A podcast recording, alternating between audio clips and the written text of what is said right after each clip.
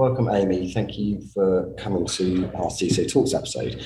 Um, Amy, the reason we invited you on is um, you are one of the co-founders of the Artificially Unintelligent Awards, uh, and I'd, I'd love you to tell me a bit more about what this is and why you started it, um, if you don't mind.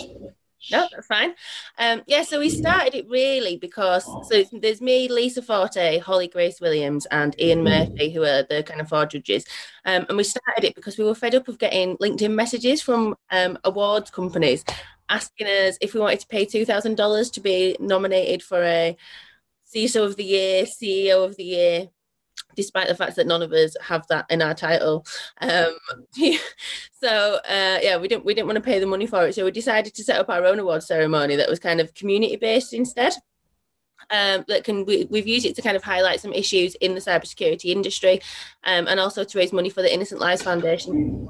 Right. Okay. Uh, t- tell me a bit about the Innocent Lives Foundation. Why did you choose that as a charity? Just curious. Um, we chose it because, um, well, because it's relevant to the cybersecurity industry. So it's actually a, a, it's a charity that helps to fight child trafficking and child exploitation, which is done primarily like online. So they bring down like paedophile rings and that kind of thing. Um, so we thought it was quite relevant to um, to cybersecurity. But um, also, Lisa's friend Christopher Hadnagy is the CEO of it, so we wanted to show him some support as well. Fantastic. I mean, full disclosure. I mean, I, you know, we've actually sponsored this uh, Artificially Unintelligent as well, um, and I think one of the reasons that I was so interested when I saw your post on LinkedIn to to get involved in this way is because it drives me absolutely nuts. Um, yeah, I, I think it's utterly ridiculous, and I think it's it just does not help anybody having so many of these pay to play awards. I mean, I, I think probably I get three to four requests a week from somebody saying, "Oh, you've been nominated for this award," or you know, your company's been nominated for this category, and and and then you get deeper into it, and uh, well, not even you get deeper into it. They, they from the outset are telling you they want money for the inclusion, and I'm thinking that is absolute nonsense. It, it really cheapens everything you do, and I I refuse to do it. Um, so I was really excited to see what you set up here. Yeah, so all of our awards are free, apart from the pay to play award, which we have made specifically um, to just right, yeah, specifically to kind of poke fun at, the, at that whole issue.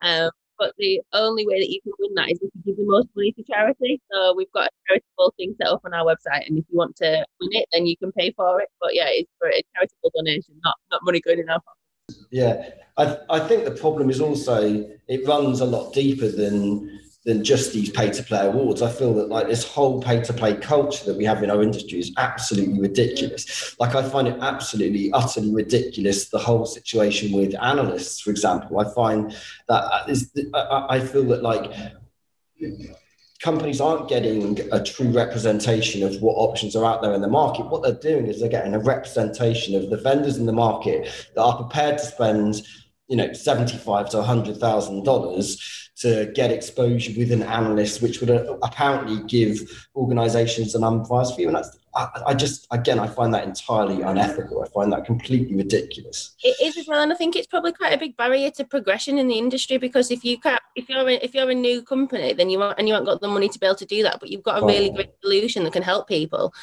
Um, it's kind of, it's, it's putting up barriers to get into the industry and um, to kind of progress things technological. It, it, it, perpetuates the big guys. you know, it perpetuates the vendors that have got money that perhaps haven't in, perhaps haven't innovated in years, and it also doesn't give a true representation. If you think about a lot of the innovation, a huge amount of innovation in our industry, it doesn't come from the big, well-known vendors. It comes from like the relatively young vendors that are kind of find more effective and better ways to solve problems in cybersecurity.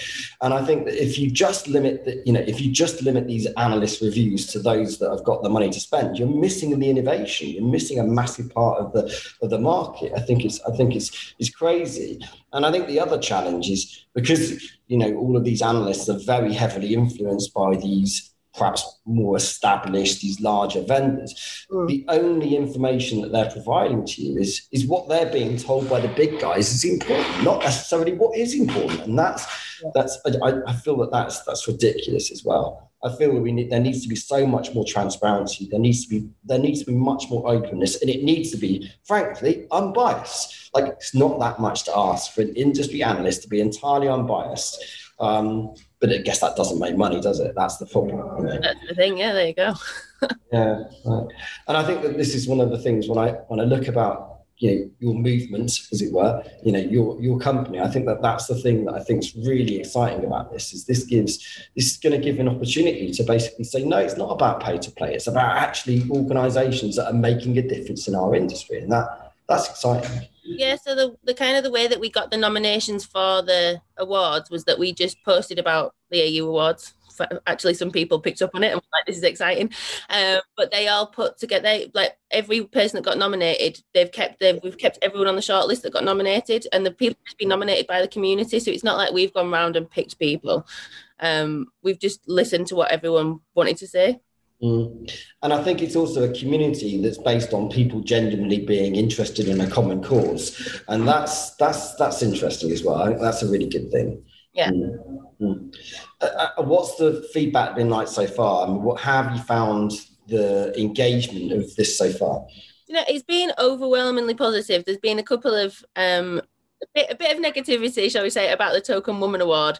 Um, I think some people got maybe slightly offended by that, but the whole point of the Token mm. Woman Award is to highlight that there are token women. Like mm. I get asked to go, I've been asked to go to panels before, just because I'm a girl.